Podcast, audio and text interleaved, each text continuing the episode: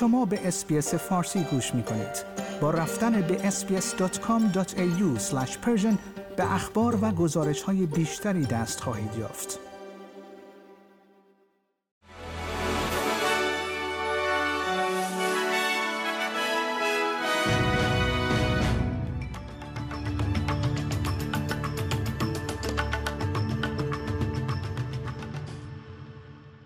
درود بر شما شنوندگان گرامی. این پادکست خبری امروز پنج شنبه 21 سپتامبر سال 2023 SBS فارسی است که من پیمان جمالی اون رو تقدیم حضورتون می کنم انتونی البنیزی نخست وزیر استرالیا از انجام تحقیقات پیرامون نحوه مدیریت استرالیا در مورد همهگیری کووید 19 خبر داد.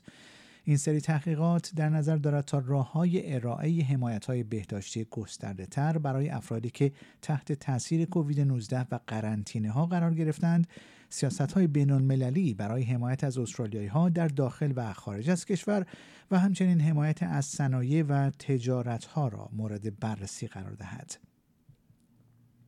در همین حال جناح ائتلافی نیز می‌گوید هر گونه تحقیق در مورد همهگیری کووید 19 نباید با هدف تلاش برای تضعیف دولت پیشین صورت گیرد. ان راستن سخنگوی امور بهداشت از جناح اپوزیسیون به ABC گفت هر گونه بررسی بدون قدرت و اختیارات برای مجبور کردن رهبران ایالتی و قلمروها اتلاف وقت خواهد بود. نمایندگان مجلس فدرال استرالیا از های گوناگون سیاسی متحد شدند تا از دولت ایالات متحده بخواهند که به تعقیب مداوم جولیان آسانج بنیانگذار وبسایت جنجال برانگیز ویکیلیکس پایان دهد. بارنابی جویس از حزب ملیگرایان، تونی زاپیا نماینده حزب کارگر، مونیک رایان نماینده مستقل، سناتور لیبرال الکس انتیک و دو سناتور از حزب سبزها پیتر ویش ویلسون و دیوید شوبرج در واشنگتن دی سی هستند تا با دولت ایالات متحده لابی کنند تا روند استرداد آقای آسانج را کنار بگذارد. استرالیا یکی از نخستین کشورهای جهان است که پیمانی مهم را برای حفاظت از بخشهای گسترده اقیانوسی که هیچ کشوری به طور رسمی مالک آن نیست امضا کرده است. پنی وانگ وزیر امور خارجه استرالیا این خبر را در اوایل صبح امروز در مجمع عمومی سازمان ملل متحد در نیویورک اعلام کرد.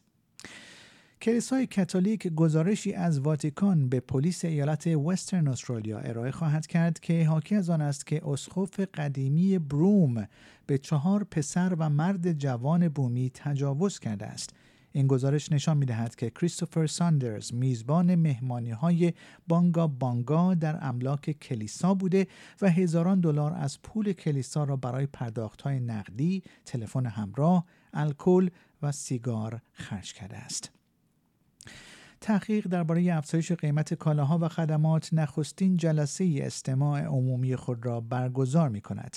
این نخستین تحقیق در مورد افزایش قیمت و شیوه های قیمتگذاری ناعادلانه در استرالیا است و توسط شورای اتحادیه های کارگری استرالیا انجام می شود.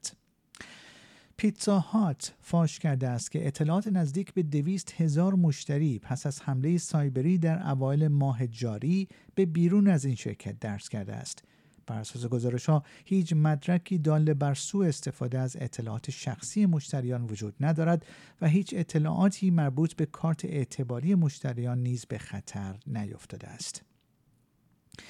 پس از اینکه جاستین ترودو نخست وزیر کانادا گفت که دولت هند ممکن است در قتل یک فعال سیک در کانادا دست داشته باشد روابط بین کانادا و هند به تیرگی گرایید است بر اساس گزارش ها سیک در پاکستان تظاهراتی را برگزار کردند و این در حالی است که هند نیز به اتباع ساکن در کانادا هشدار داده است که حداکثر احتیاط را رعایت کنند.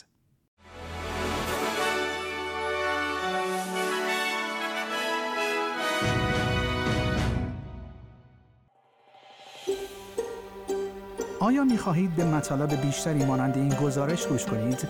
به ما از طریق Apple Podcast، Google Podcast، Spotify یا هر جای دیگری که پادکست های خود را از آن می گیرید گوش کنید.